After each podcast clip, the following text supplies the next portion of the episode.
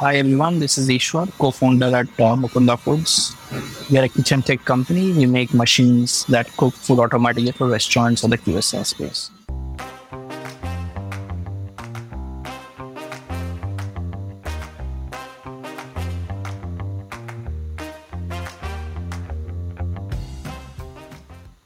A second year college student takes a stall in the college fest and sells vada pav. This humble beginning led to the creation of India's largest kitchen automation company that counts Zomato as one of its investors. This episode of Founder Thesis is truly a masterclass in grit, hustle, and relentless optimism. Eshwar Vikas had not even graduated when he started Mukunda Foods with literally no capital, and the rest of his story is no less inspiring.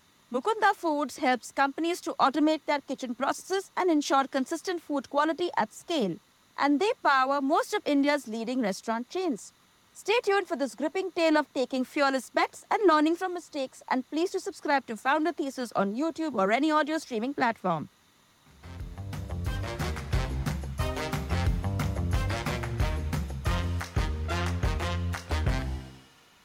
So, uh, Eshwar, you've had a very, very uh, long journey as a founder, starting from when you were in college itself. Uh, just, you know, give me a, like a little bit of your background. What, what did your parents do? What did you decide to pursue for your graduation? And what led up to becoming an entrepreneur? Okay, so uh, uh, my dad uh, used to work for a bank, a PSU bank. Um, so uh, because of that, we used to get transferred every now and then. So I did my schooling across maybe seven, eight schools. And by the time I reached my college, I could speak and uh, talk fluently six languages. You know, that was a thing which Oh. sort of uh, uh, good. And uh, like any other, uh, uh, you know, middle class student at that time, I was like, uh, um, hey, IIT karna hai, let's do IIT and then do something else. So, uh, uh, bulk of the time between my 10th class and, you know, 12th was behind, okay, how do I uh, prepare for the JEE? And uh, when I got my rank, it was not a, I had passed, but I could not get to the main list. It was something called as the extended merit list, which would still get you into some uh, uh, reputed things like Indian Institute of Sciences and stuff like that. But uh, um, there was also something called the Petroleum University and all, but I was not interested in uh, that kind of um, play, right? You know, I, I, I still wanted to do engineering, but uh, hence, uh, you know, didn't work. And uh, anyways, always the idea was, uh, you know, from uh, uh, from childhood, the thought was IIT karo, then uh, do some kind of a business. You know, that was some kind of a thought I always had in mind. Uh, had to do business some point of time. But when I couldn't get into IIT, I settled down on the next best opportunity that was there for me. Business, like, where did the business thing come in? I mean, you knew from childhood you wanted to do business. somehow intuitively I always I was like yeah, I wanted to uh, uh, start my own business and do a large company and uh, earn a lot of money you know I think that was a motivation factor that if you do your own business you can earn a lot of money and uh, that was the reason why I wanted to do a business Okay. Okay. So uh, when. IIT didn't happen, uh, I um, joined a college which was available for me. Uh, and uh, but my dream kept the same: ki engineering karo, then do a business. Somewhere there was also thought engineering, MBA, and then uh, business. Um, it was IIT, IIM, and then business. So IIT didn't happen. So I was thinking, ki then why shouldn't business not happen? Matlab, it's not uh, a thing, and uh, um, yeah, so I said, "Ki, theek hai, I will try and do an MBA. If MBA doesn't, uh, it's not a ABC. If I can go from A to C, it is still possible, right? And I kept looking for opportunities while still in college. Ki, yeah, uh, is there a way to do um, um, business? Uh, somehow a lot of dots got connected. Somehow things worked out, and uh, hence a startup happened. I was lucky that it happened. Matlab, I didn't uh, wake up every day and said कि इसको ऐसे ऐसे ऐसे करते हैं.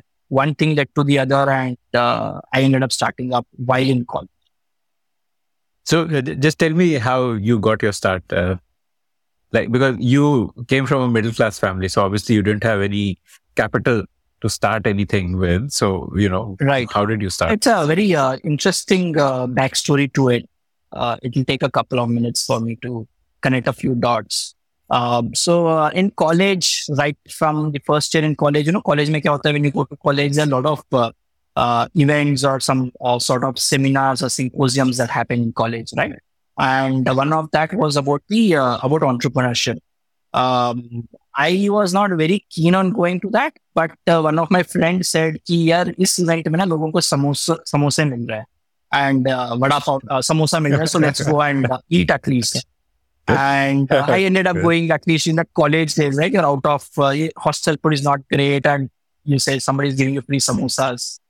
Uh, and they chalo chante, nothing to lose, you'll get a samosa. And uh, in the event, there was a speaker uh, from Chennai, and uh, he used to run a mid-sized business consultancy firm. It was the McKinsey for SMEs. You know that was his positioning. Uh, he was talking about startups, entrepreneurship, this, that, and all.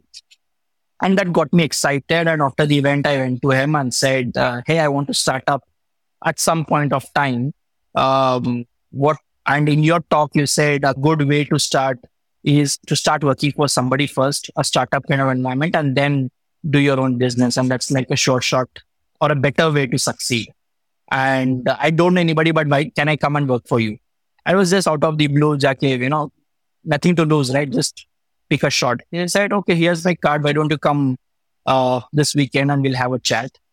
Uh, I went to him and, um, you know, one thing led to the other. He said, okay, come and do a internship.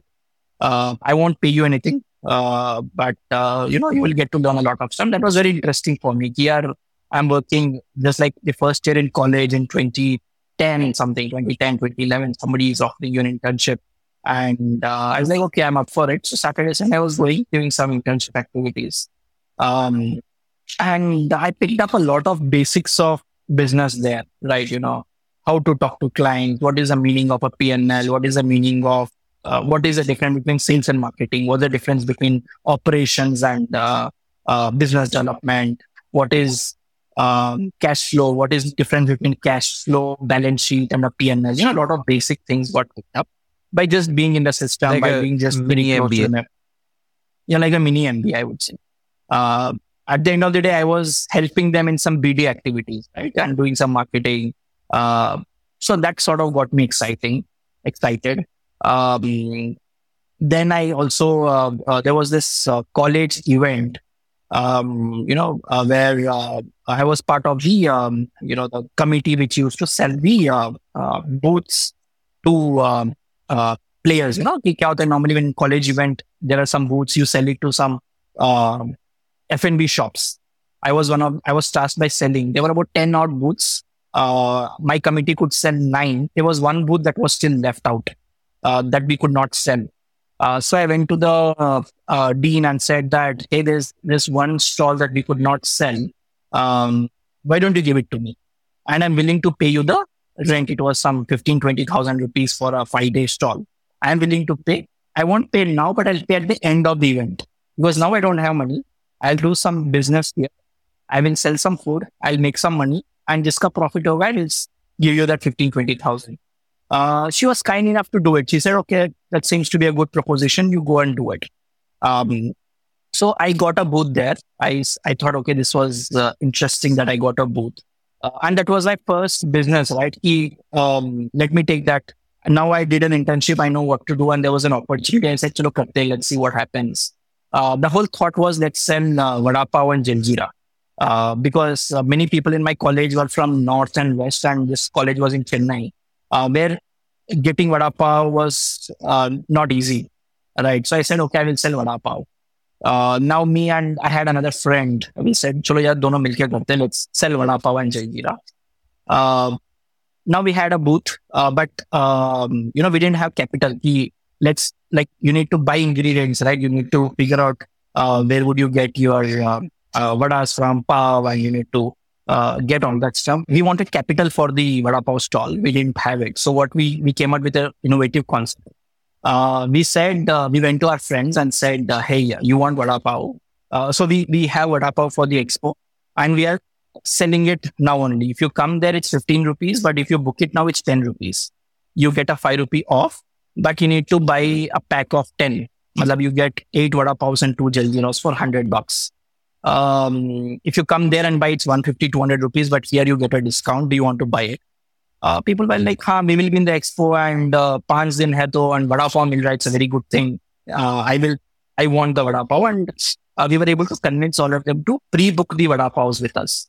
So we printed some tokens with some kind of a stamp saying that, okay, this is a, a vada pav coupon.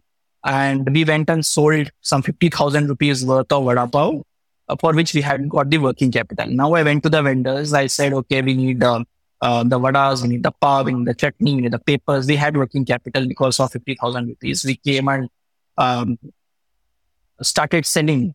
And because there were a lot of people who had pre-booked, my stall always had a huge number of people because there were people who were coming and giving the coupons. And then what happened? Everybody thought, yeah, to kuch acha mil because crowd attracts crowd.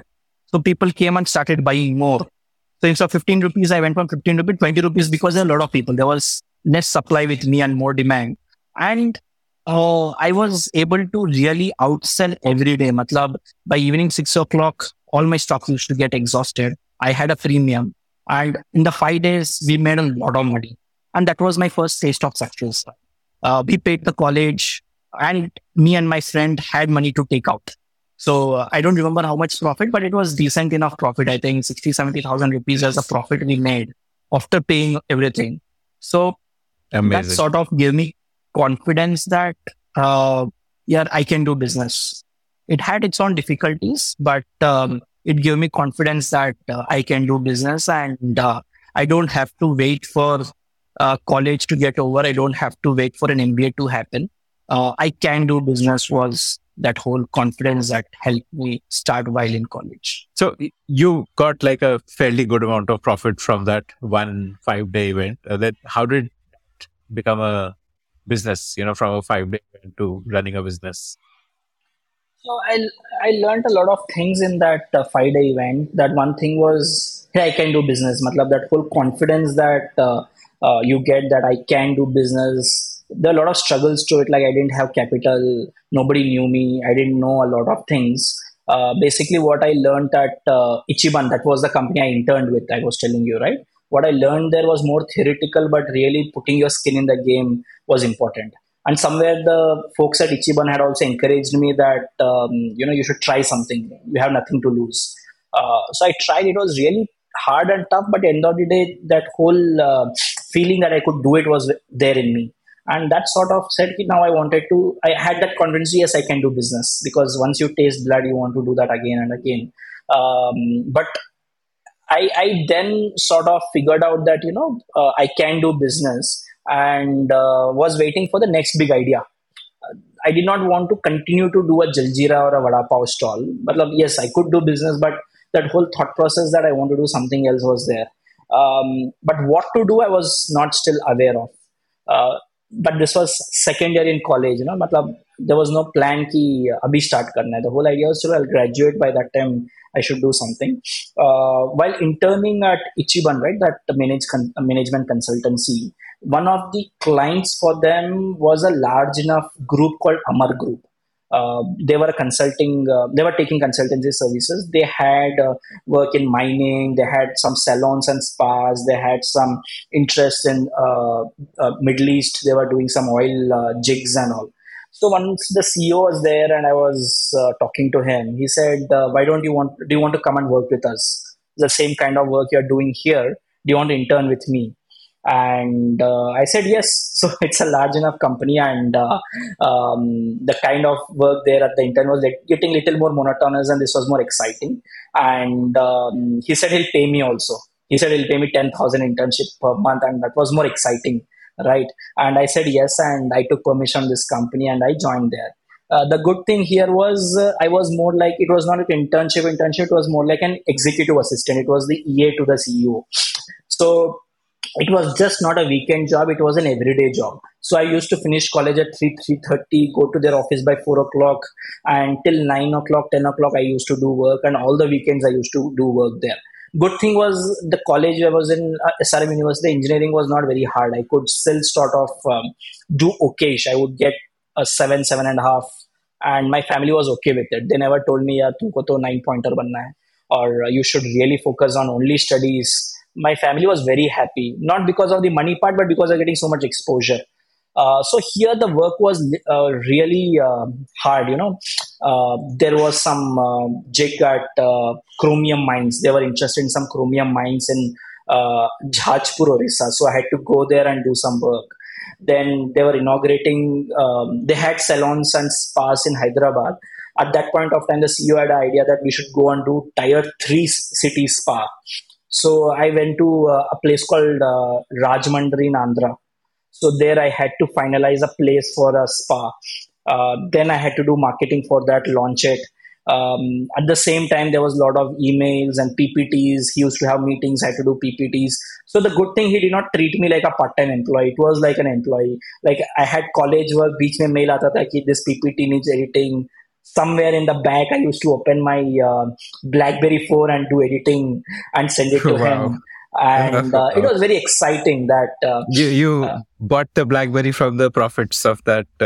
Yeah, Five yeah. I. I bought a BlackBerry. Wow. So I was the only guy in the Wow. call, uh, in the class to have a BlackBerry, and do Amazing. real work with it. Right? Do real Yeah. editing work and Yeah. Microsoft Office and all that stuff. Um, so that was very exciting time. I did that for one one and a half year. Um, uh, the the whole of summer holidays and winter holidays were spent in um, his office. Um, we we were going across the place. Uh, he had uh, some interior projects in Wayanad in Kerala. So one day evening he would say, "Let's go to Kerala," and I used to go. Uh, attendance was low, but my friends were helping me. You know, proxy dalte the, and they were like ensuring my attendance was up the mark. Somebody was helping me with project work. Uh, just before the exam, I used to sort of, you know, what happens in engineering, right? You learn the last day and finish. So somehow I was getting my grades also done. I used to get money, and uh, because I was with the CEO, I used to go to all fancy restaurants for meetings. So I used to really enjoy. It was a blast. Um, I enjoyed it a lot for one and a half years, but then I said, "Yeah, this is good, but this is not mine." Right? Um, I could continue to do this. I used to get from ten thousand, I went to 20, 25,000 as a stipend. Yeah, but for college student, it is huge money yeah, yeah. It is Right. absolutely. Yeah. and um, this was in 2012 um, hostel fees paid, paid for everything paid for still 25000 in the account. Used to do do um, air trips matlab. i used to go to other places by a flight and but then i said "Ki yaar, this is not exciting. It is good. I'm enjoying it. I'm uh, ha- and i would have definitely a guaranteed job after college with him but this is not mine. And this was in third year college. Uh, but I wanted to do something of mine. Then, because I used to go to all these restaurants, I used to go to McD, Domino's, and all. I saw that QSR chains by default was serving global food. Nobody was selling um, uh, Indian food. Indian food was like 10 outlet, 20 outlet chain. There was no brand that was out there doing global uh, Indian food at scale. And I said, hey, there's a big opportunity. And sort of that whole Vada Pav story sort of kicked into me. Why don't I build the McDon- McDonald's of Indian food? That's when I um, said, okay, let me do it. It sounds very exciting. Um, so I went to him. I said, I'm quitting. Uh, I want to do something in the F&B space. He was not very happy about it. He said, hey, yaar, abhi college. You will, uh, you might not be able to do it um, and all that stuff. But I said, I want to take my risk. It's fine. Um, this is not um, a problem, but uh, it was a big risk. Matlab, quitting what I had and going all in. Uh, I took that risk any which ways. I uh, studied McDonald's very closely. I read a book called The Golden Arches by Ray Kroc. This was the founder of McDonald's who had written. I studied a lot of other books in this space and all, and I said, okay, let's build the McDonald's for Indian food. Uh, so I had a friend who had a by the McDonald's book. I knew that location is going to be very very important. So uh, the first McDonald's eventually came in Chennai at a place called Skywalk in Nungambakkam. I said I'm just going to get a space just opposite McDonald's because they have uh, of course done all the hard work. So I'm just going to not do that hard work.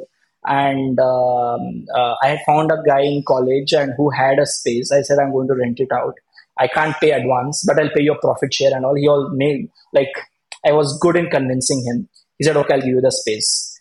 Um, and then um, I figured out somebody who could uh, give me the uh, batter. You know, like the menu was idlis, dosas, vada, and coffee. Just four items on the menu.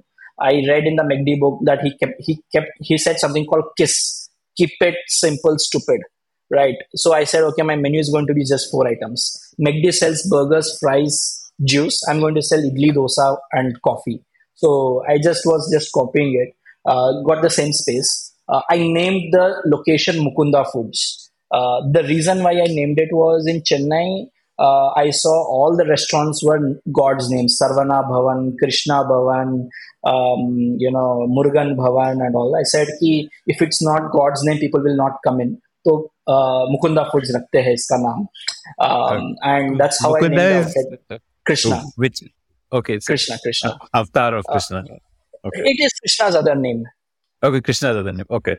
So I said, okay, we'll call it Mukunda Foods. So I got the name, I got the space, um, and we opened the outlet. Um, so one of my friend had a restaurant, so we said, "Waha se better aega." Uh, we will make fresh dosas here, and um, it was a nice place. You know, bright lights, large screens, nicely dressed staff. Um, the whole uh, vibe of a McD was recreated here. Uh, stand and eat, come, you get food very quickly, you get out very fast good menu. I still remember that at 40 rupees, we had a combo where you get two idlis, one vada, one uh, coffee, and one dosa, mini dosa. So it was a steal. Matlab 40 50 rupees you used to get that whole breakfast, and Yeah. uh, people were queuing up. Uh, we were able to do good business. And that's when I said, ki, yaar, hey, we have nailed it. We have a product, we have done, it's my business, it's my place, and now I'm going to just expand. And How much money uh, were you making in the first outlet? So we didn't lose money. So all the savings I had from my internship, I put it here. And my dad also gave me some money. Uh, my friend's place, so I didn't have to pay heavy um, rentals. All I had to do was interiors, which was according to me like two two and a half lakh rupee back then. Um, and we kickstarted. And from day one, I was breaking even. I was not losing money uh, because it was my friend's father who was supplying batter. He was kind enough to not take money in advance. So customers would pay me. It was a negative working capital. So I used to get customer money, then pay the pay the vendor, then pay the rent, and I was not Yeah. taking a salary out of it. So it was a negative working capital. So I could just continue to be very uh, efficient there. Um, and there was another friend who came and said, "Yeah, I also have a space. Can you come and do an outlet there?" And then I wanted to go to my second and third outlet. Um, so sort of accelerating things a little fast from here. So I went to my second and third outlet also.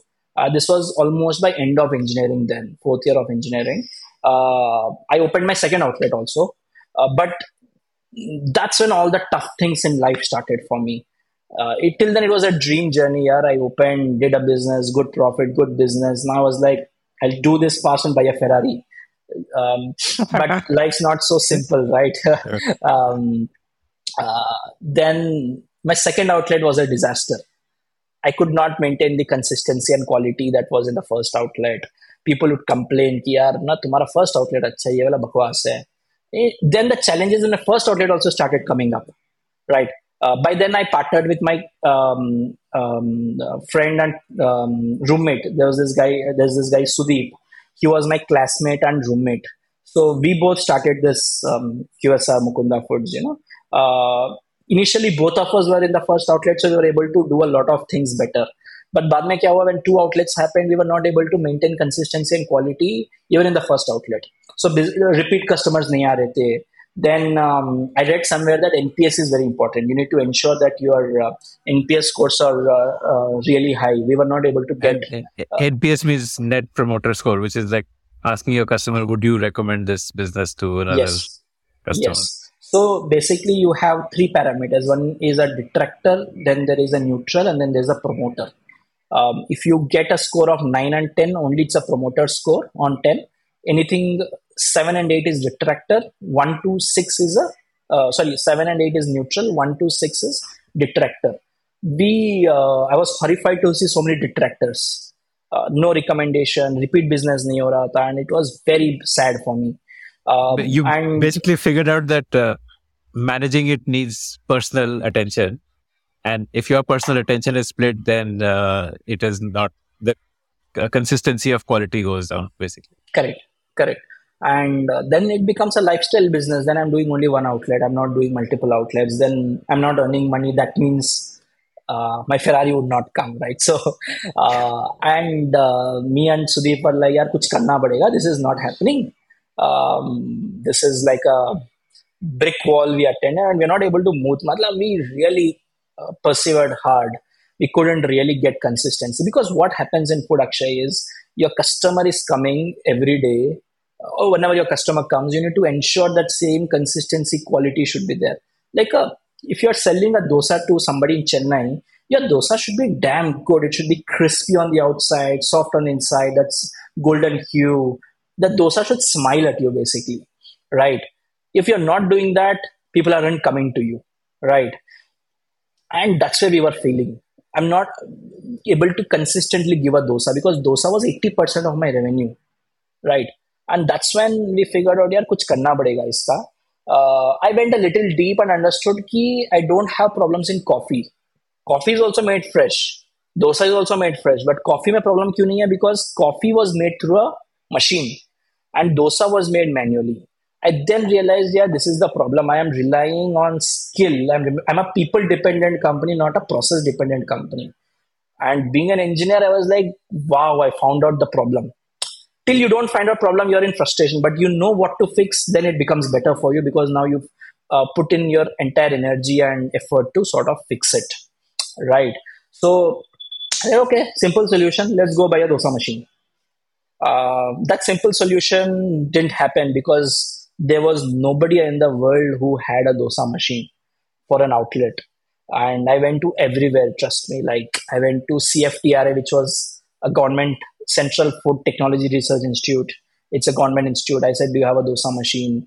I went to all the markets, websites. I went to the professors at IIT. I said, Yeah, do you have a dosa machine? Or you know somebody who has a dosa machine? There was nobody.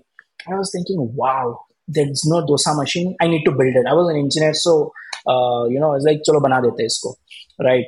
And this was almost towards the end of my engineering, end of fourth year. I said, yeah, we will make a dosa machine now. So again, I went to a lot of my friends. I went to a couple of friends in mechanical. Um, so there was a Formula One team. There was a team that used to make racing cars for college. So I said, yeah, you guys come. There was our college back then had made a satellite as well, right? So when they found out somebody who was good at embedded systems, said we'll make a dosa machine. So it got like a kick-ass team said we're all just going to build a dosa machine. So we spent a lot of time, built a dosa machine, put it in the outlet, and uh, was like happy. Oh. Now I have a machine that could make Chennai level quality dosas uh, at a at a speed I like, at a cost I like, and everything ticks the boxes and customer was great. Still there was one here will people be okay seeing a machine made dosa? But when i put it in the outlet that was when people were happy. They were like okay with it. Here as long as my dosa is good they were okay with it. And word got out and a lot of media started covering us uh, the hindu put us on page one they said hey this outlet sells dosas from a machine uh, Times of India covered, NDTV did a story, and you know, Mint um, by the Hindustan oh. Times they did a story. We were just all over the press. This mm-hmm. attracted a lot of um, yeah. restaurant owners calling me. They called and said, "Can you sell the machine to me?" Right, outlet the popular ho raha tha, but uh, a lot of restaurant owners started calling and saying that, "Can you sell that machine to us?" Uh, because I have the same problem मेरे पास dosa master time पे नहीं आता है my chef doesn't come on time my the biggest reason I'm not able to go from one outlet to 10 outlets is I'm not able to make consistent food at scale. And then I figured out, hey, I have sought for something bigger. I was thinking I was a student, I was an engineering guy, not from the F&B or the food industry, and hence not able to maintain operations. But the Annapurnas of the world are coming to me and saying, yeah, I have same problem. The technology you have built, can you sell it to me? And, uh, you know, that was, I think initially I was resisting to it. Uh, so people used to call me because they saw the story on the press and TV and, you know, everybody, and they used to call, can you sell the machine? Initially I was saying, no, no, no, my competition will have a machine. Uh, one day there was this guy from uh, Rishikesh running a restaurant called uh, Madras Cafe. He called me and said, uh, sir, I want this dosa machine. I just to put him off, I was not in a good mood. Maybe I said, "Yeah, it's there, but it's two lakh rupees." He said, "Okay, send me your bank account details." I just sent it to him. One hour later, he calls and said, Wow. "Sir, ho gaya transfer." I was like, "What are you saying? You sent me two lakh?" Wow. And he had put in that 2 lakh rupees. I was like, shit, man, this is real. This cat, matlab, back then, a good business day would be 20,000 rupees for me. And here somebody had sent me 2 lakh and calling me ki machine hai. I was like, yeah, this is a bigger Oh, wow. business. So let's go and really build this out. And then whoever called, I said 2 lakh rupee machine. People would negotiate, nine, I'll give for one and a half lakh. I was like, seriously? Somebody willing to put that amount of money? By the way, the machine, I didn't even know what's the cost of the machine back then. Right. Then I um, uh, went to, um, then I was, I graduated by then. And then I realized he, uh, you know, um, uh, let's become a kitchen tech company, help everybody become a McDonald's, uh, help restaurants, outlets, QSRs, F&B industry, take my technology and be faster by making dosas. Uh, so I graduated in 2014. I uh, um, uh, then moved to Bangalore, um, raised some capital from Indian Angel Networks. We registered. So I had registered the company back in college itself. So that was not a challenge. I was very confident that this is going to be my future. Mukunda Foods Private Limited.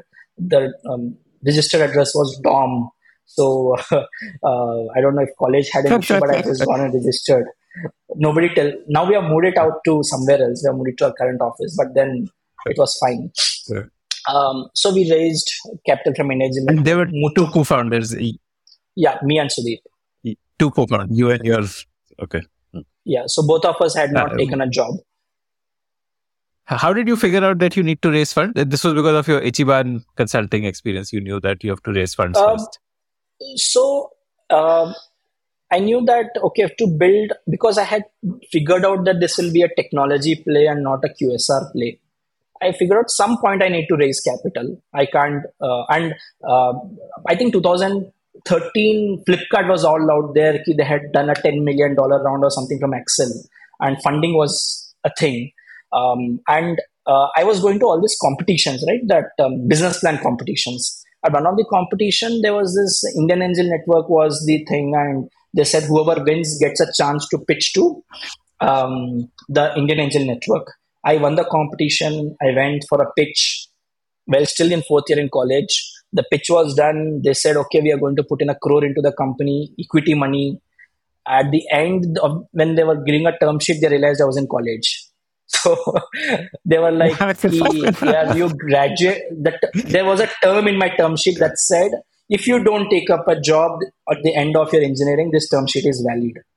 So Okay. before I graduated, I had technically a crore, raised a crore because term sheet is uh, sort of good.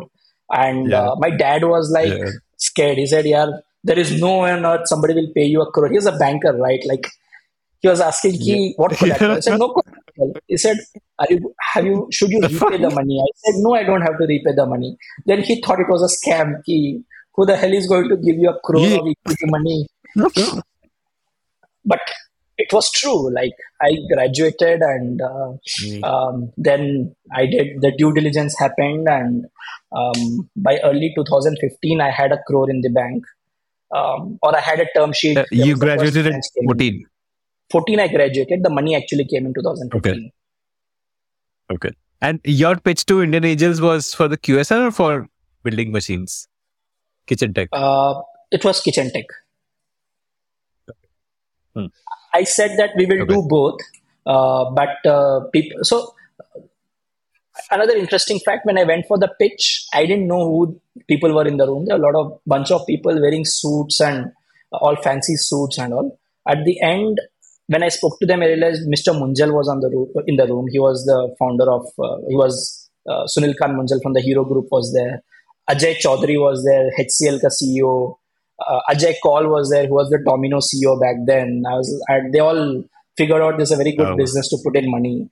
And then I got scared. My God, these were the people in the room. And I was so confidently speaking so many things. I was speaking about India growth story. I was speaking about a ton of things. And I would not maybe do if I knew who was there. I was really scared. But um, you know that was good. That so I had money, I had a business plan, I knew that we need tech. I had a co-founder, so a few things ticked. So from 2013 to 2015 was a really bad time because uh, I realized that I could not scale the business. Spent a lot of time to get my product, and then raised capital. So it went up, came down, and finally I raised capital. I moved to Bangalore uh, because back then Chennai had a lot of power cuts. There were 16 hour power cuts a day, and I realized, yeah, ऐसा नहीं हो पाएगा. How can you run 16 hour power cuts? So moved to Bangalore. Um, started. Uh, then it occurred to me that till in college it was fine. If you failed also it was a student hai fail ho gaya, theek hai. But now you had capital, you had people believe in you, you had a team. I started doing my first hires. Uh, then it became really serious. Money in the bank or um, uh, was not exciting, but we had to really go and sell to customers, build a real sales team, build a real manufacturing team, build a real service network. Uh, things became uh, started becoming very real then. So um, the next biggest issue I had was okay. As a story, I was able to sell. We will sell these machines. I have a couple of customers. Proof of concept is good, but to take a proof of concept and really build a business out of it uh, was not easy because there was no hardware company in India that you could look up to. There was no set business model. There was no there's a lot of SaaS and e-commerce play that that was out there, but uh, there was nobody to look up to who had designed hardware technology in India, who had built in India. There were a lot of German, Italian stories. You had Vespa, you had the Ferrari, you had um, you know a lot of those things, but nobody in India to look up to. So I couldn't go to people and say, "I'm stuck here." So there was a lot of self learning to do. There's a lot of failure that happened. How do you hire a team? Because if you went and hired somebody in design and thing, they would say, What should I copy? Literally. Because that's what Indian hardware companies were doing, right? I was like, You don't have to copy anything, have to build this machine. It's like clueless. How do I build it? I said, Okay, this is not interesting. So we need to get a different set of people who thought like who thought about this like a college project. There's no nothing to copy. You need to design a machine that could make dosas, that could make dosas that are customizable, and this machine works anywhere with any kind of batter. That was the case, and there was no machine anywhere, and it should make that very crisp, authentic dosa. Uh, so it was a big challenge. So I used to uh, uh, hire people not basis uh, their experience, but by their uh, problem solving capability. So if you usually in a mechanical place when you do interviews you ask a bunch of technical questions. Hey can you define this? Can you define this formula and all? We didn't do that. Uh, the the time somebody came for an interview we used to give them a problem solving. So one of the question i used to give them is um, there are two ceiling fans. One fan works the other fan doesn't work so you need to design a contraption that using this fan, you should run both the fans. Design it for me. So I used to see how would people design. Oh. Some people would just do it and mm. say कि isko isko chain mein bandenge.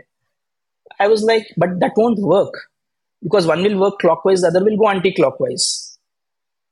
How do you do it? Then somebody said this. The actual good people, right? They would not only design a good mechanism, but they would go back to saying that which component, where would this component be available, and so on and so forth, right?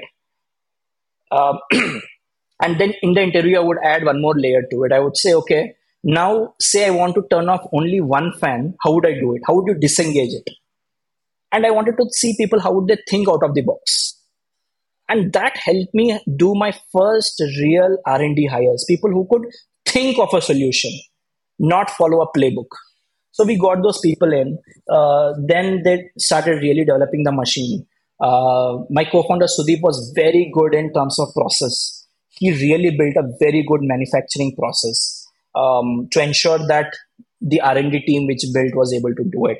Uh, one of the very good person who joined us back then was uh, Rakesh. He used to work for um, is, um, HAL, uh, the Hindustan Aeronautic Limited they used to he was on the tejas aircraft project uh, he built a fantastic uh, kaveri engine concept was his but he was not excited by um, uh, Wow. working there. It's very slow, and he did great work for the Dosa Dosamatic. So he joined as an R and D intern, and uh, um, uh, later we would make him the co-founder, CTO, and then the co-founder at Mukunda Food. So now we are three co-founders. So Rakesh joined me then. He was taking care of the R and D. Sudeep was taking care of manufacturing and after sales service. Uh, and then because both of these were fixed, I used to go and do the sales. Uh, so it took us a lot of time. Matlab, uh, people would say, yeah, you have a product in 2015, you had raised funds, but my actual sales happened in 2018.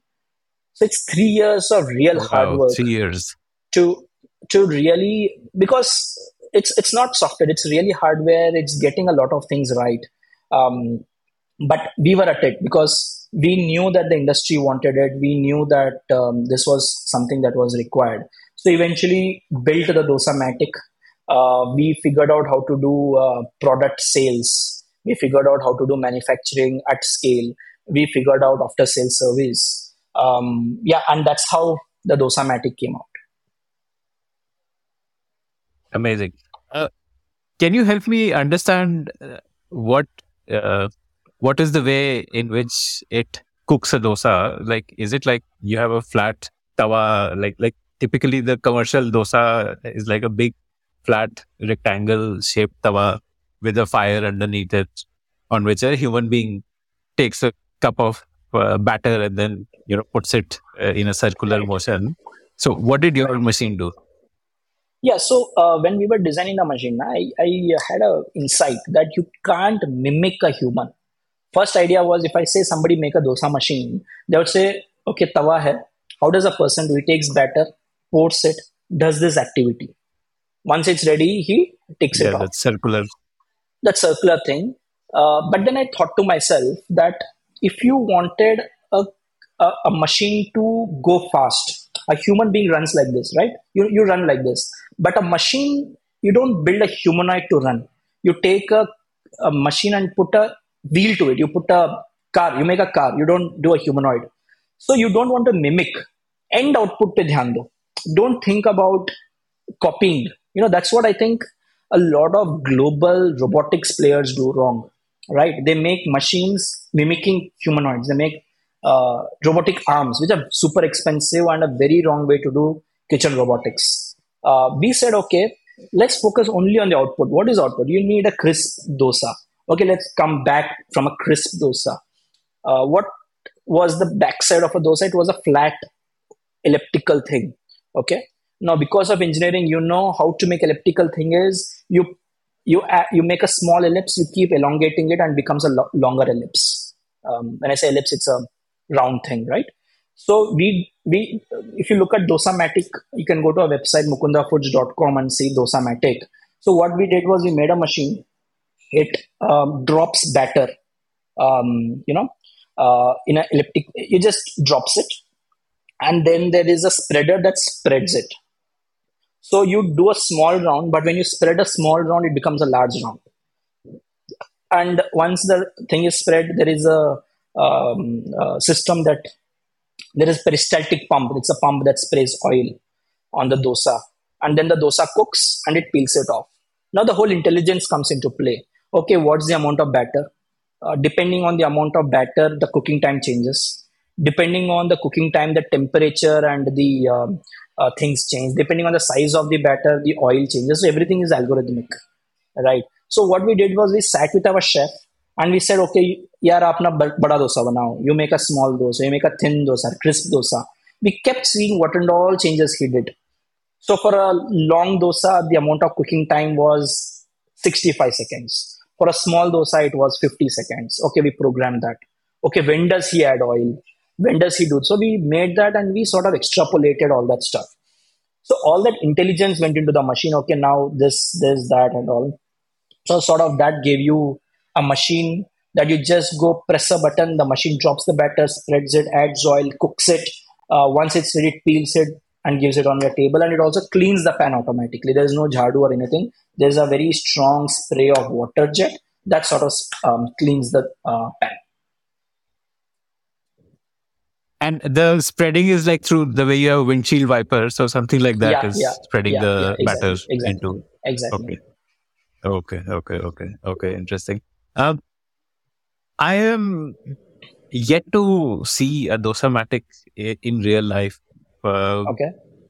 why is that? Is it that it's mostly used for cloud kitchens uh, uh, and not Uh, so like- not really. Um, um, our machines are not only for cloud. Uh, so there are more than three thousand machines out there. It's just that you're eating. You might have eaten a lot of dosas from our machine. It's just you don't know that it's from our machine if you are going to an Adigas in Bangalore or an Adyar Ananda Bhavan or an Annapurna in Coimbatore, um, you know, um, Kamat करके brand hai west में. Um, you know, all of them are uh, even PVR today in uh, Delhi. If you go, they sell dosas from Dosamatic. Uh, it's just here you're eating, you don't know, right? So now uh, going okay. to the larger okay. story, uh, that what we found success with Dosamatic. So to cut a long story short, um, you know, and then we could you know, whatever details you want, we could go into that. Is we have now become a full blown kitchen robotics company. Dosamatic was the stepping stone. Okay, we can make a machine that makes dosas consistently and customers are happy.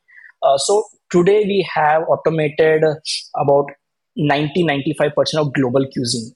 We have an automatic biryani machine. We have an automatic uh, Indian gravies. We have done Chinese automatically, parathas, burgers, sandwiches, pizzas, momos, um, French fries, samosas.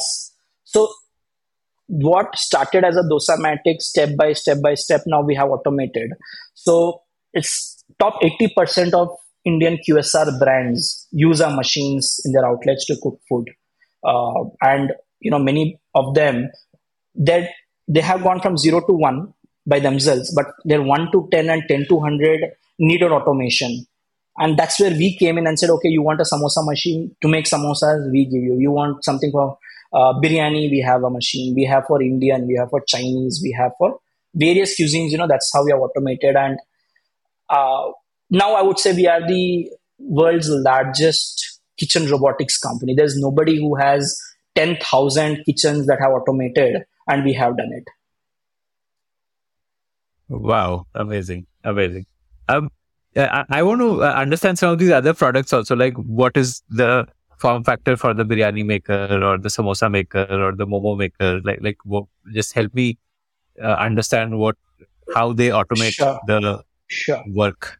so um, and I'll, before that i'll tell you why we did that you know that's again very interesting story there so many people who bought dosamatic came to us i don't want to name brands here. They came to us and said that uh, Eshwar what you have done with dosas is amazing. Uh, but yeah i want a machine to make chinese food for me. Fried rice noodles starters soups is a very big category. And uh, it's very difficult for me to scale that brand because everywhere I need a skilled master dosa uh, the Chinese chef to keep doing it. Can you make a Chinese food making machine for me? I said I can do it, uh, but I don't have the capital, right? Um, to put in to do the whole R and D and product development and all. Uh, but I have the capability, right? So I said, okay, uh, you want this machine? I can build it. I don't have the capital. So I told them, okay, uh, what you do, you invest in the R&D for this product. You put in that money. I will make it for you. I will sell this product exclusively for you for one year. Nobody else will have it. So you get an edge in the market. Nobody has the machine. But if I don't do the machine, I will refund you the money. That's the agreement. Um, and this brand was fine with it. They said, seems to be, uh, uh, it's risky, but they somehow believed in me they said, okay, this guy has done the Wow. uh, dosa machine, so he might do the Chinese machine. Similar agreements with other brands. Somebody, there was a very large Momo chain. Uh, oh, I'll take the name Wow Momo. So we went to Wow Momo, Sagar, and said Sagar Daryani was a co-founder. We said, uh, you have a problem in frying these things. I will solve it for you. We went to a biryani player, said, I will make a biryani machine for you. So we went to the customers and made them invest in the R&D. By the way, it's not cheap. I know brands who have invested three, four crore rupees in R&D with me before having the first machine out. So they had a real pain problem. They invested in R&D and it was a risk for me also because if I couldn't build that product, I would go bankrupt, right? I would not have the money to pay them. How would you pay two crore back, right? You spent that. So we Yes. raised, we made the customer invest in the R and D, uh, and my team was really at it. It was a real doer. The yaar banana hai, matlab banana hai. There's no way. Either bana ke you make a machine, Oh. but if you don't do it, you're screwed. And we took a lot of bets. We did a Chinese, we did biryani, we did parathas, we did fried food, we did momos. Um, within 2018 to 2020, in the in the two year span, we built five machines. Right. And good thing is because these were all really successful, uh, the team was really at it. Matlab, we just went all out to do it. Uh, we the anchor customer gave us a bulk order. They came and said 500 Chinese making machines, each cost two and a half lakh. So they gave us that order. Uh, the um, Momo gave us a large order. Everybody gave a large order.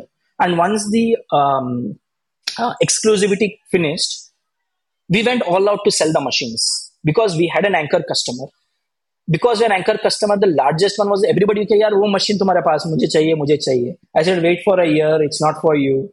And once exclusivity ended, we started opening up the product. So with zero investment in um, equity, um, R&D, so we had a product. We built a large enough, maybe a large, decent enough business which could do.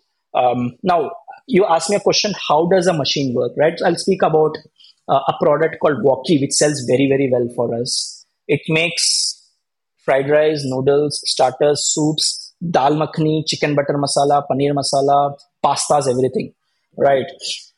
So in in it's Indian like an, uh, like a kadhai yeah. exactly. automation of kadhai basically. Automation yes. of kadhai. Okay. So what we saw was kadhai mein kya hota hai? You put all the ingredients and then you toss it. So i did not uh, want to toss food because then you need a robotic arm. If you toss more the food flies out.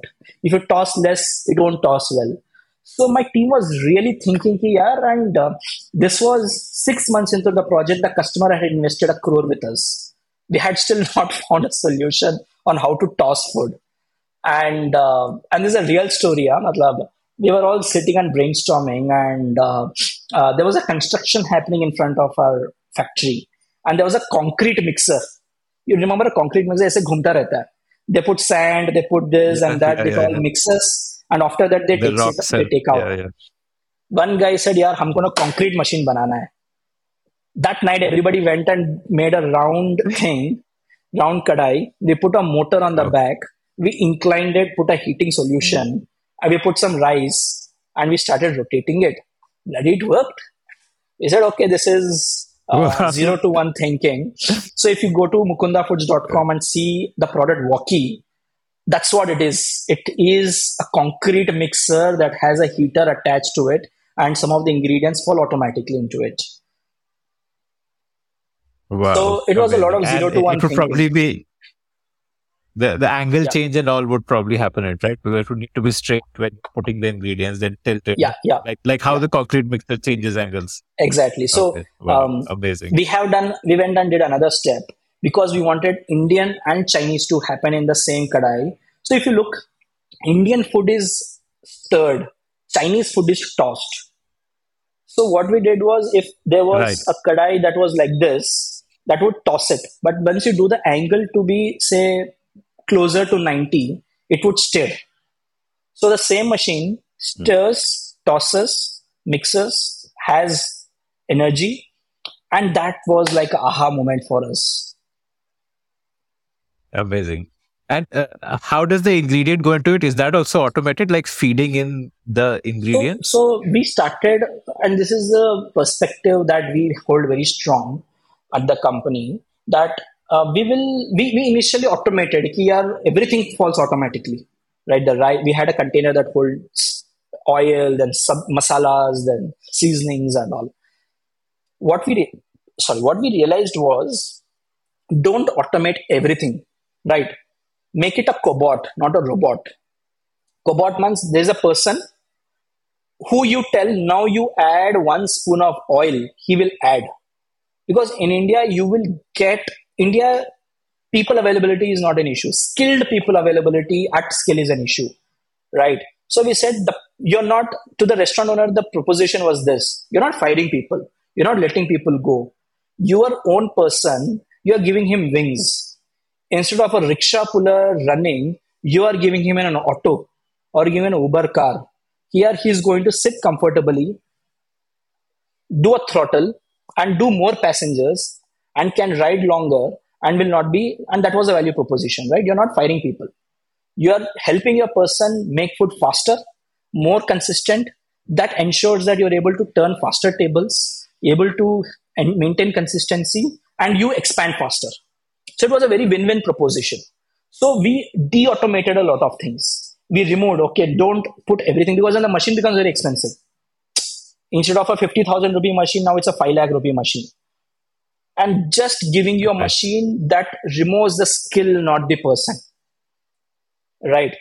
Say today if if you had a Wokie with you akshay and uh, maybe maybe you know how to cook food but maybe you don't know how to cook red thai curry right with Wokie you can. You can cook chinese indian japanese everything. Because the machine uh, and another interesting thing right we were not or even we are not a competition to chef right because the machine is a dumb machine. The machine learns from the chef. So the layer of technology which we've added today is the machine learns from the chef how to make a thai gravy and how this chef makes a thai gravy. And that is replicated in the machine. So if you're a brand it's your how food do you, getting how do you achieve that? Uh, so a Okay. lot of tech to it. How do you achieve the learnings?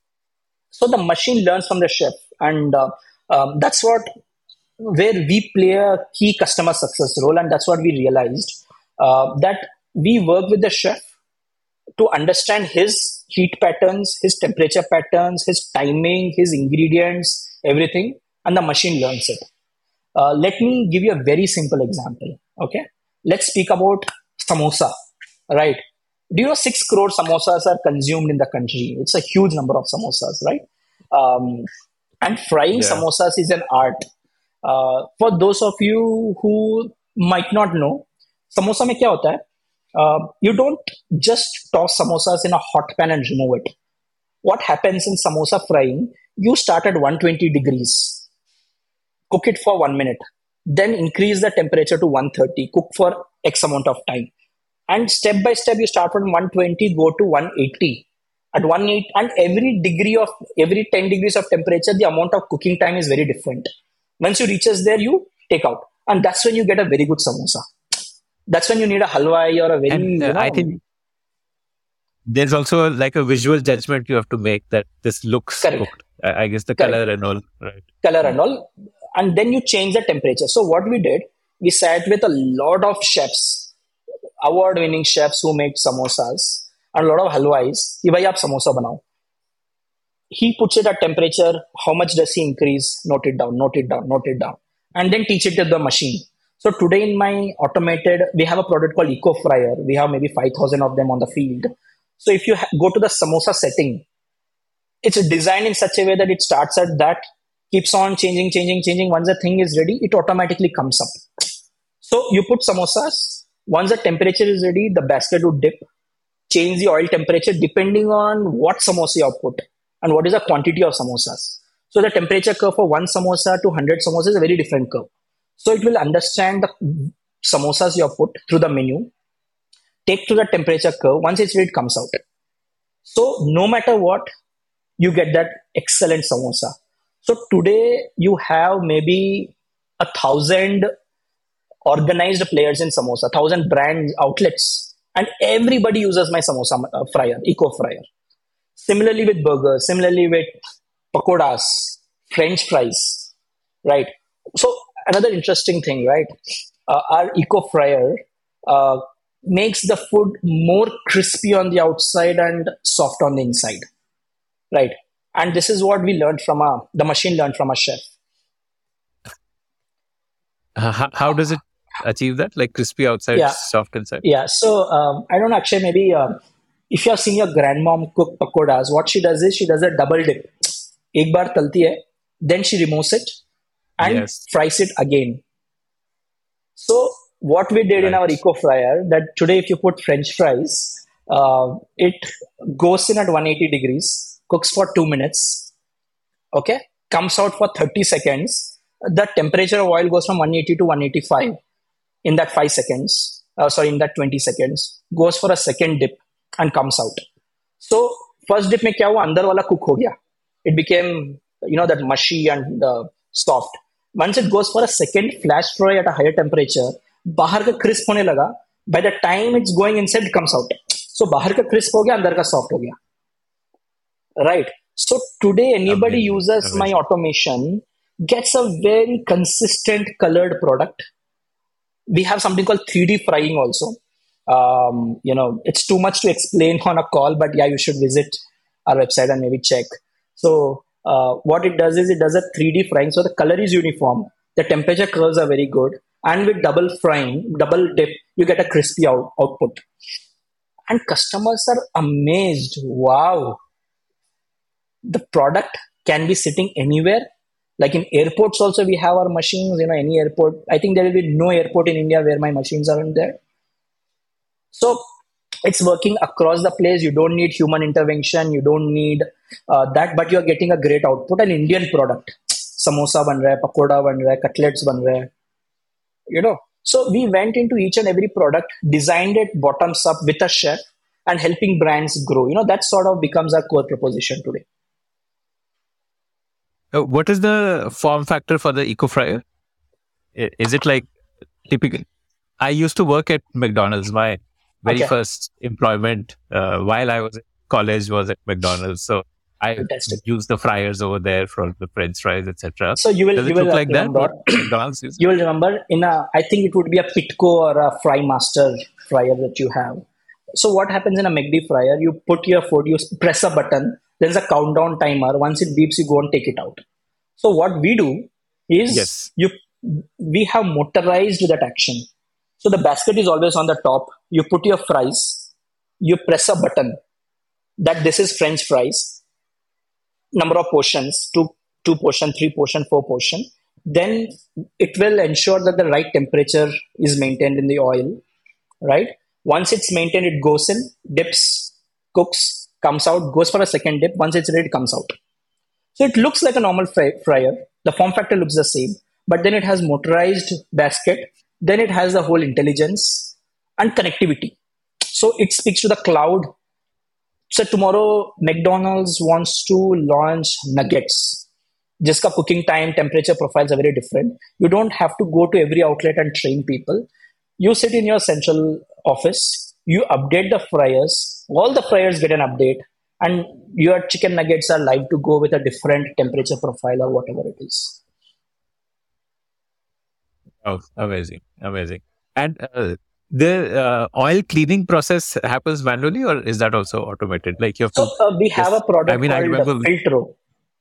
Yeah, we have a product called Okay. Filtro, which automatically filters the oil, and we have made it for Indian type of cooking because Indian cooking is very different compared to international cooking. So, I, I- I think in McD you use magnesol and filter paper. You have a filtration on the down. So here it automates. There's a product called Filtro. It just goes and filters the oil and ensures that your oil is good. So as a staff, as a McD teammate uh, in your steps, you don't have to go running back to the fryer once you listen the beep. It will automatically come out, right? And um, it costs Yeah. lesser because McD in India imports fryers, right? Now, because you're buying in India, you're design, develop, manufacturing in India, it's a lot less cheaper with the tech, right? So I don't want to name brands, but a lot of MNC brands in India are working with us right now and uh, using some of the machines in their kitchens. And I think in the next four five years, India will be supplying to the global outlets opening rather than today India buying the equipment from US or other countries. Wow. How does uh, the burger automation happen? Again, uh, since I'm from McDonald's, so you Yeah, know, yeah. I've Yeah, done all yeah. of this like burgers and all that. So h- how does that today happen? burgers right uh, um, today starting from a good flippin burger to louis burger to Burger Singh biggie's burger they all use our machines in burger automation. So we do a lot of work in burger. So let's break down a burger, right? Uh, you have the buns which you need to g- uh, toast, uh, which is not a very difficult thing. Then you have the patty. Either you fry it or grill it, right?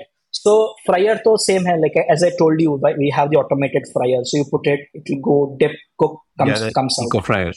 eco fryer. Now grilling is a big challenge. I'm sure in um, McDonald's, you know, you put it, then you need to put that steam thing, put some water, and then flip it and all. So we have done a very simple thing. Okay, we said um, we took two pans, one on the bottom, one on the top. Right? You put a patty, or how many ever patties you want. You select your done a chicken patty. Then the top pan comes, grills it. Once it's ready, it goes up, and there's a lever that pushes it out. So you get grilled patties So- twice faster. No need to flip. No Yeah. need to flip, and no need to stand in front of it. It's exactly to that Right. temperature, to that degree, and that pressure. So, because you've been at burgers, initially the pressure is different. At the end, the pressure is different. So, what the thing does, it has a pressure sensor in it. Initially, it comes and presses it a lot. Then it opens. Then it comes and just touches it. There are some brands in India who do galauti kebab in our machine. Like ITC has cloud kitchens. Wow. Their galauti kebab, it's a very, people who have eaten, it's a very soft, very delicate product. So our machines help them yes. cook galauti kebabs. Uh, in Mumbai, there's a brand called um, HOB House of Biryani. They make some of the best biryani in the country, right? Um, they use my biryani machine. The galauti kebabs are cooked out. Um, Tibbs Frankie, very famous Frankie the brand. Biryani machine is, is the Wokie only? No, no, no. So um, it's a product called People Rico, use Wokie for biryani? No, no, no. So biryani mein dum okay. lagana rehta hai. So Wokie doesn't do dum.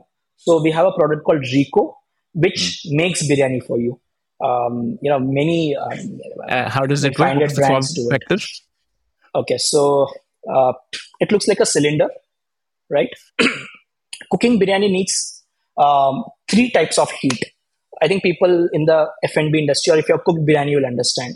Initially, you boil uh, rice, right? Then you cook it with protein or meat or vegetables, and then you do the dum. So you need dry heat. uh, Sorry, you need the wet heat. Then you need the dry heat. Then you need steaming. So we built a machine called Rico, where you just put the rice. Initially, it automatically takes the water.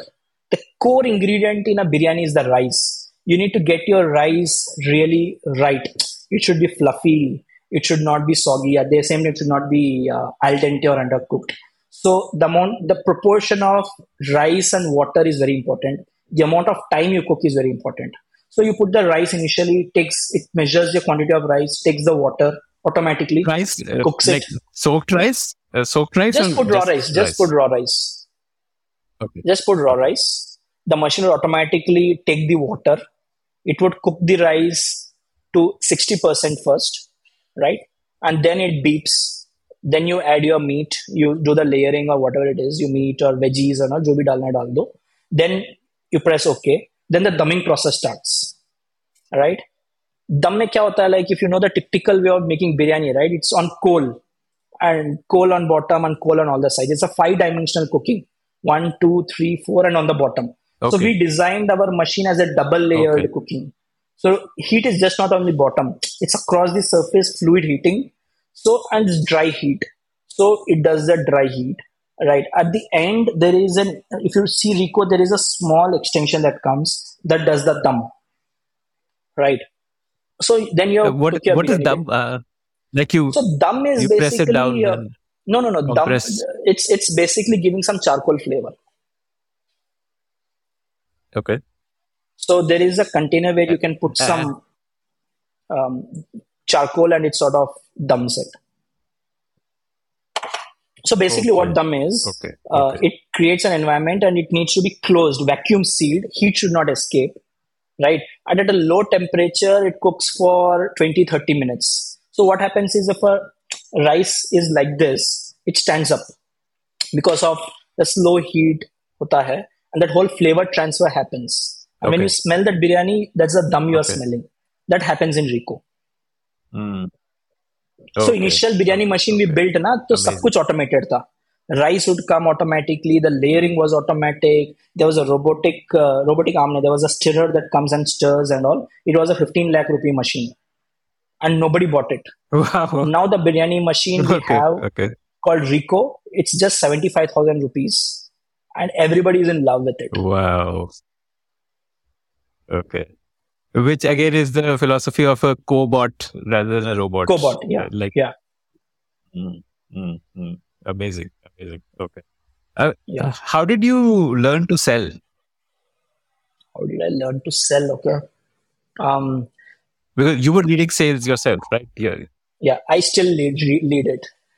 So Right. Right. Um, Mm. I think I think um, uh, the main thing about selling right is you should not sell. You need to. I, I think the important thing is you need to be a solution provider and not a salesperson. I think every sales uh, sales philosophy says that you need to be so good, you need to be pleasing, your tonality, this, that, and all. I would say that's all rubbish. Make a product which a customer likes or wants, and you position it, people will buy it you will need to do extraordinary sales activity if you have something stupid to sell, which people don't want. Yes. And this is something which I always okay. tell my uh, uh, R&D team, right? Every R&D guy has an idea, ki sir na, a bana dete, wo bana dete, and all. Then I tell him, and this is an example which I give almost everybody in the company. Um, so let me ask you that, Akshay. Say you are you wanted to do this podcast today morning and there was a sales guy coming and selling you uh, head pain medicine. Would you buy it?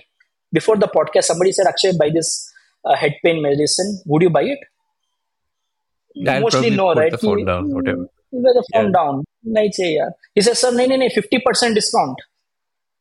Buy one get one Diwali offer. Correct. सुनिए ना आप. ले अरे नहीं चाहिए यार. I have a thing. Just shut it down. Right. But Yeah. but say you have a head pain and there's a guy calling you, sir, I have a head pain medicine delivered to you in five minutes. Do you want it? What would you say? yeah, because you need it at that time. You need it. But sir, 50% extra because Diwali I have to work. You'd still want it. yeah. Now, Yeah. is it the sales skill or is it he bringing you a product that you want? Right. And that's the beauty of sales. Sales is not about selling something which people don't want. Sales is about trying and understanding that, hey, do you really have a problem? And if you have a problem, I have a solution for you. If I don't have a solution for you, then I'm wasting your time, my time, and the organization's time. And each and So, every person, like we have sales is more about discovering the problem, basically. marrying a problem with a solution. If you don't have a solution, you don't have a sale. And like we have about 50 people in sales in Mukunda Foods today. And the first thing we do when we speak to a customer is saying that, hey, do you have a problem? Do you need something? Is there a scale up problem? Is there a consistency problem? Is there an attrition problem? Then I have a solution for you. Otherwise, I'm not there.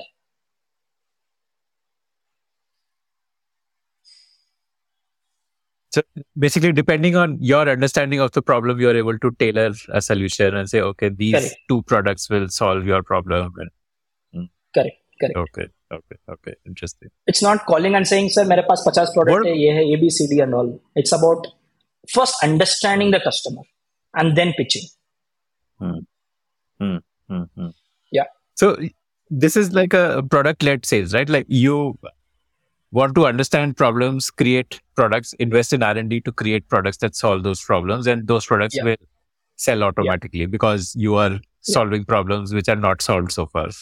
Exactly. And trust me, you know, everybody says, Eshwar, kitchen robotics India mein nahi bikega, only US. US is the market. But yeah, we have 10,000 restaurants in India whom we have automated. If you build a product for India, keeping that Indian customer in mind. Expensive, yeah? Matlab, I'll tell you, a normal fryer in the market costs 5,000. My product costs 35,000 rupees, seven times expensive. And every outlet needs four fryers, two fryers. So one veg, one non veg. Somebody with me has to invest 70,000 rupees. If you buy a local fryer, you have to do 10,000. So why will somebody pay 60,000 rupees more? Technically, no. But with us, they are because you're solving a problem Right? When you solve a right problem, it's not about which country. I think India is a large enough market. If you know what you're solving for, giving that value. And I think that's the reason why in India we are doing so well. So 90% mm. of my revenue comes from standalone customers. People feel only the VC funded or wow. the MNC buy my machine. It's no, it's the Lalaji, it's the Udupi, it's the um, guy on the street who is buying my machines today, right? So Amazing. it's the Iyengar bakeries in Bangalore who are very happy to buy my machine. It's the um, you know which city you are from, Akshay? I think I could uh, name some Delhi. In Delhi, okay. There's a lot of. Yeah. I'll tell you. There's Haldiram, one. Um, Haldiram, Haldiram तो खरीदेंगे यार मतलब it's तो given, but it's the small small outlets जिसका brand भी आपको नहीं पता होगा. Of course, Nirula's, Nathu's, they all are my customer. But 90% of the market is not the brands, it's the standalones. Delhi, there's one customer Amazing. whose brand name is called Sabse Sasta Khana. His brand is called Sabse Sasta Khana. It's not a brand, it's an outlet. It's just out of nowhere. Okay. And uh, there's a story, right? Like, real story. Uh, my sales guy went there for a pitch because he had got a call. He went to the outlet and sent me a photo. It looked like a little dungy place. Said sir यहाँ पे जाना है क्या? मतलब यार चले गए तो मिलके आ जाओ। हम्म। देखो क्या होता है. Guy went and he. Came back saying कि he wants to buy five और six of our machines and this was in just out of covid 2021 में। एंड यू आर एक्साइटेड ठीक है बेचो। Maybe you know and trust me that guy went from one two three four outlets he sells fifty rupee kadhi chawal that whole thali, right?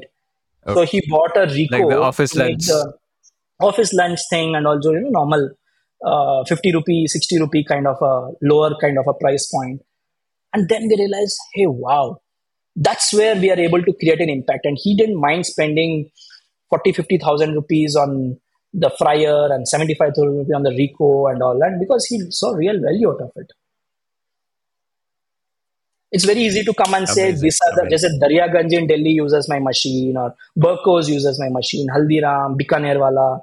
Yeah, those stuff to use karenge because it's PMF first. But market is 90 plus. The belly of the market in India is the value customer, right? The Momo, that Dolma auntie Momo you might have heard, right? Who was on Shark Tank also. Right? Yeah, yeah, Dolma She uses our machines iconic. to fry yeah, our momos, yeah. Uh, to steam our momos. Oh, yeah. Wow, amazing, amazing. What kind of uh, revenue do you do? Like what this year? How much revenue will you do? Yeah, we should be a 50 crore run rate company. Amazing. Like this year you'll end at fifty C, And this is all domestic sales? 95% I would say. We still do export, but it's 5%. It's not very focused, a lot of inbound that people call and say, then we ship it. And this would be like Indian restaurants or Indian entrepreneurs outside who. Mostly, yes. Are... Mostly, yes. Mm. Good. But uh, uh, do you have like a export? Because, you know, if you want to go from 50 crores to 500 crores, I'm guessing yeah. a large part of that revenue would be exports. Uh, actually, no. Let me, uh, uh, and that's what I thought for a long while. Uh, let's look at data, right? Um, just let's look at Zomato data. Zomato says that quarterly about 25,000 new restaurants are added on their platform. These are not brands, these are 25,000 locations that get added. That's about a lakh restaurants a year each restaurant's capex is about 10 to 15 lakh, right? It's a 15,000 crore market today of new restaurants coming. 15,000 crore. Yes. Right. Wow. Maybe in that, and that's just on the Zomato. Huh? There are many caterers coming, many QSRs are not on Zomato, many things in IT parks, many canteens which are not there on Zomato, many of those things are there. Hospitals may hai idhar udhar and all a lot of players. Matlab, it's the market is huge. If 15,000 crore of capex is coming, that's $2 billion. If the TAM is $2 billion, why should I go outside of India, right? Just think about it. And we have just barely scratched the surface. Yes. I have a sandwich maker. Every uh, nook and corner, people eat sandwiches. My sandwich maker is amazing. Uh, the Mapros of the world, truffles in Bangalore, they all use my machines. Tell me the form factor for the sandwich maker. Sorry, I'm very, very curious about form factors, having worked Yeah, in yeah. QSR So- for a while. So uh, we ensure that the machine doesn't look alien to you. Think about you as an operator, right?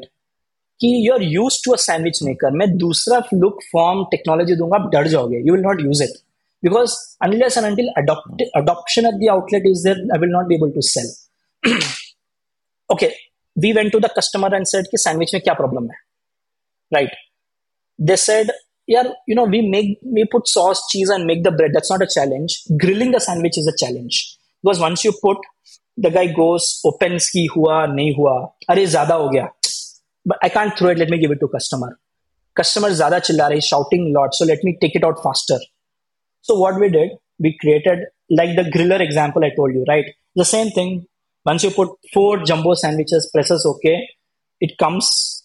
Cook said it has a pressure sensor huh? because sometimes you put more tomatoes, onions, and all, so the sandwich might be bigger. So it senses, okay, this is a club sandwich, the pressure has to be different. Cooks it, the moment you see a sandwich, it will smile at you. The grill marks are so even. It's cooked exactly. It's not black. It's not golden. It's between that golden and black. And when you crunch it, bahar se crunchy hai, you will feel that grooves actually in our sandwich. well, And that's what we have solved for. And, that's what the industry typically wants. uh, apply buttons, etc., like on the top for more glow, Yeah. like for the So coloring. the Uh, guy so before putting that the also sandwich, is automated. See, we had automated, but then we realized if I can remove that and save 20,000 rupee of cost, my adoption can be higher. So we had two models, a sandwich Right. maker at 80,000, which does automatic buttering, a sandwich maker at 45,000, which does, does not do automatic buttering. People all opted for the 45,000. Yeah, butter na mera banda dal dega. One gram extra butter Yeah, doesn't make yeah. difference. Right. But true, grilling true. idhar udhar ho jayega, it makes a huge impact in a customer's life. Mm, mm, mm. So uh, you've also raised more capital since that Indian Angel uh, one crore. Uh, tell me about your fundraise journey. Yeah. So uh, after Indian Angel Network came in, uh, uh, we had uh, Rakesh Malhotra, who was on the podcast previously, right? Who uh, is the f- owner Yeah. of uh, SAR Group. So he was part of the Indian Angel Network. Uh, and out of all the investors I had, it was he and Mr. Munjal who had some kind of hardware experience. So I used to go to them for some kind of brainstorming कि ये करना है वो करना है क्या करना है बताइए so he really liked what we were doing. That was we just had the Dosamatic then. Um, he really liked our frugal engineering and doing it fast and all that stuff. And he um, came in at I think 2018 or something. uh, he came into our cap table and he also gave the Indian Angel Networks an exit.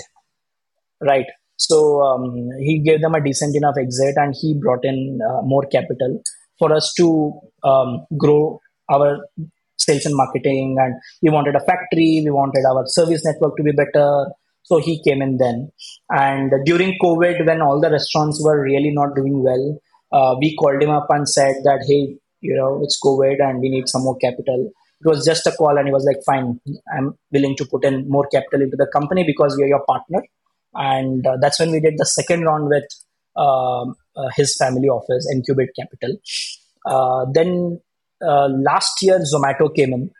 Um, so because Wow. uh, zomato's philosophy was uh, to help restaurants grow fast they, uh, Deepinder had the ecosystem kind of a philosophy that um, if you're able to make ecosystem faster quality supply helps you build more um, um, uh, demand. Demand. So India was not a India even today not a supply uh, demand constrained market. It's a supply constrained market. If you're able to really grow your supply better, your demand sort of increases.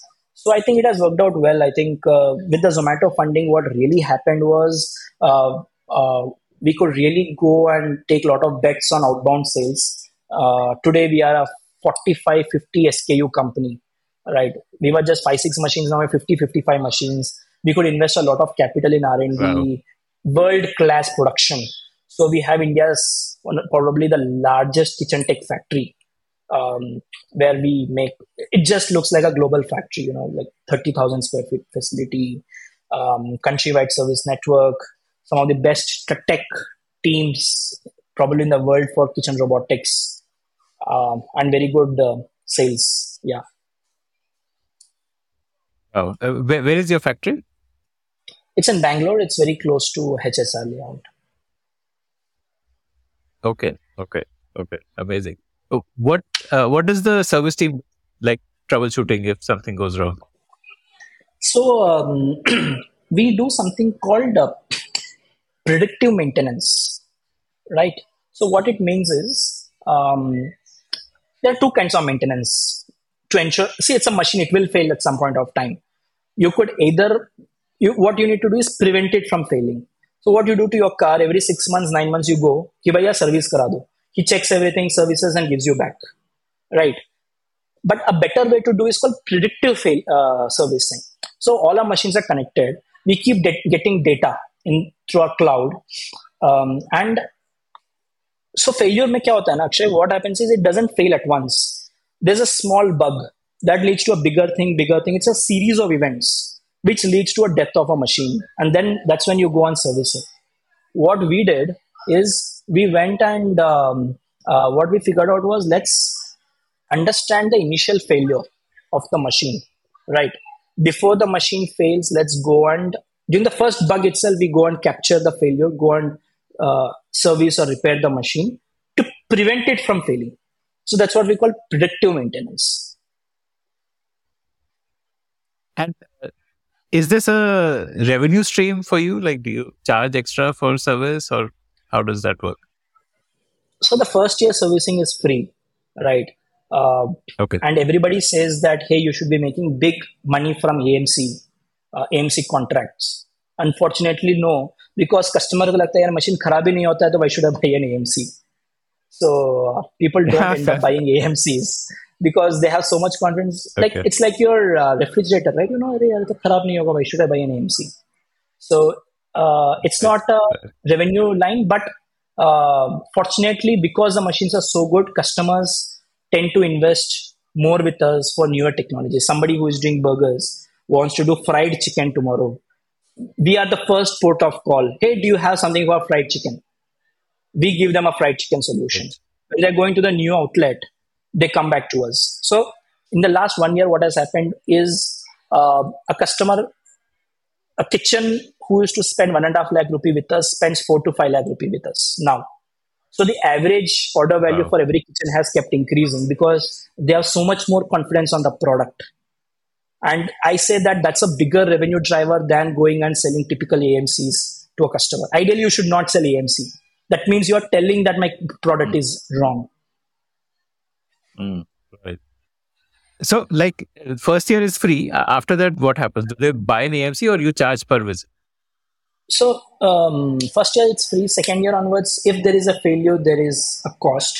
Or what happens is Okay. uh, uh, we uh, ship out a service person to say that ye kharab ho sakta, I'm changing it, and there is a small cost attached to it. Uh, but in principle, the machine is designed for a five seven year life, so uh, enough testing and all those things happen to ensure that uh, it's done. Uh, the product also internally we have devised a lot of metrics. Product has ratings ranging from one to ten.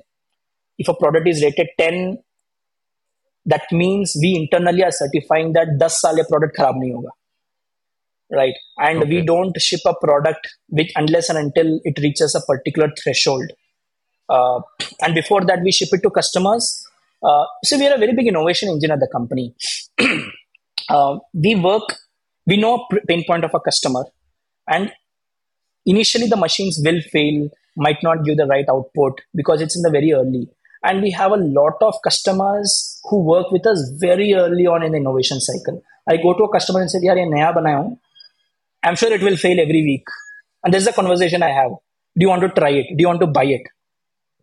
And i have a set of customers who invest with us at that early stage. There's like ha ha definitely. Wow. very well knowing that every week there is going to be a failure. Because they want to be part of that initial journey.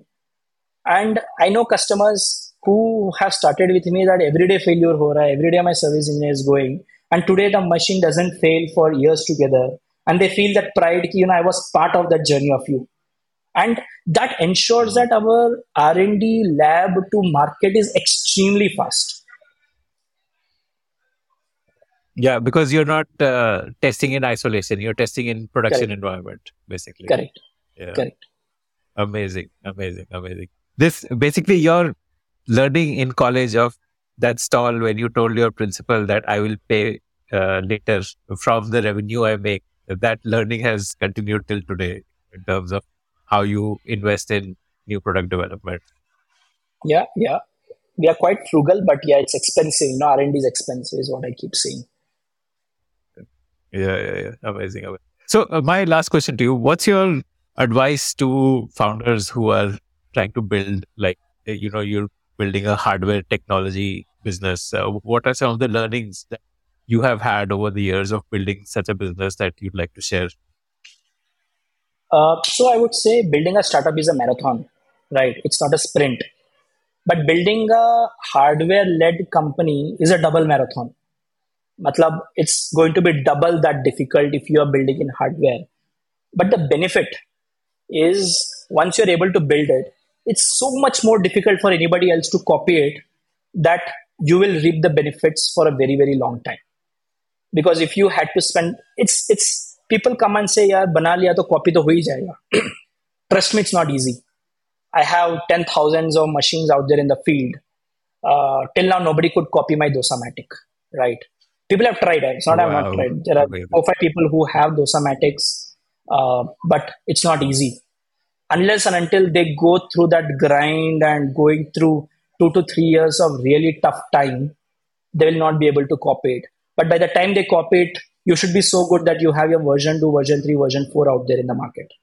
I think there's a lot of SaaS companies that have come out of India, globally very well reputed, but there are not many um, hardware tech companies. I'm not saying hardware only, hardware plus tech companies that have come. Few companies like Ather, Ola, they have done like real superb job, global first companies and all. And I think there is a huge opportunity to that in consumer electronics, appliances, autom- automobile. I think, uh, and India has huge talent, so many engineering colleges out there, right? So you will get better quality people at a better price globally. And with that whole Make in India push, uh, I think there's a lot of value to be reaped here if you are in this space. It is going to be extremely tough, but yeah, if you're able to crack it, then um, you will make tons of money. Yeah, I think this is the decade for hardware tech startups. Yeah, yeah. Okay, cool. Are you competing with Indian companies or global companies? Like, uh, if a restaurant wants to buy kitchen automation, who, who are the options for him besides you? Uh, I think uh, there are some emerging companies in India as well as globally who are trying to do kitchen automation, uh, but everybody is about five, seven years behind us. So everybody has a catching up Wow. to do right now. And that brings us to the end of this conversation. I want to ask you for a favor now. Did you like listening to this show? I'd love to hear your feedback about it. Do you have your own startup ideas? I'd love to hear them. Do you have questions for any of the guests that you heard about in this show? I'd love to get your questions and pass them on to the guests. Write to me at ad at thepodium.in. That's ad at t h e p o d i u m dot in.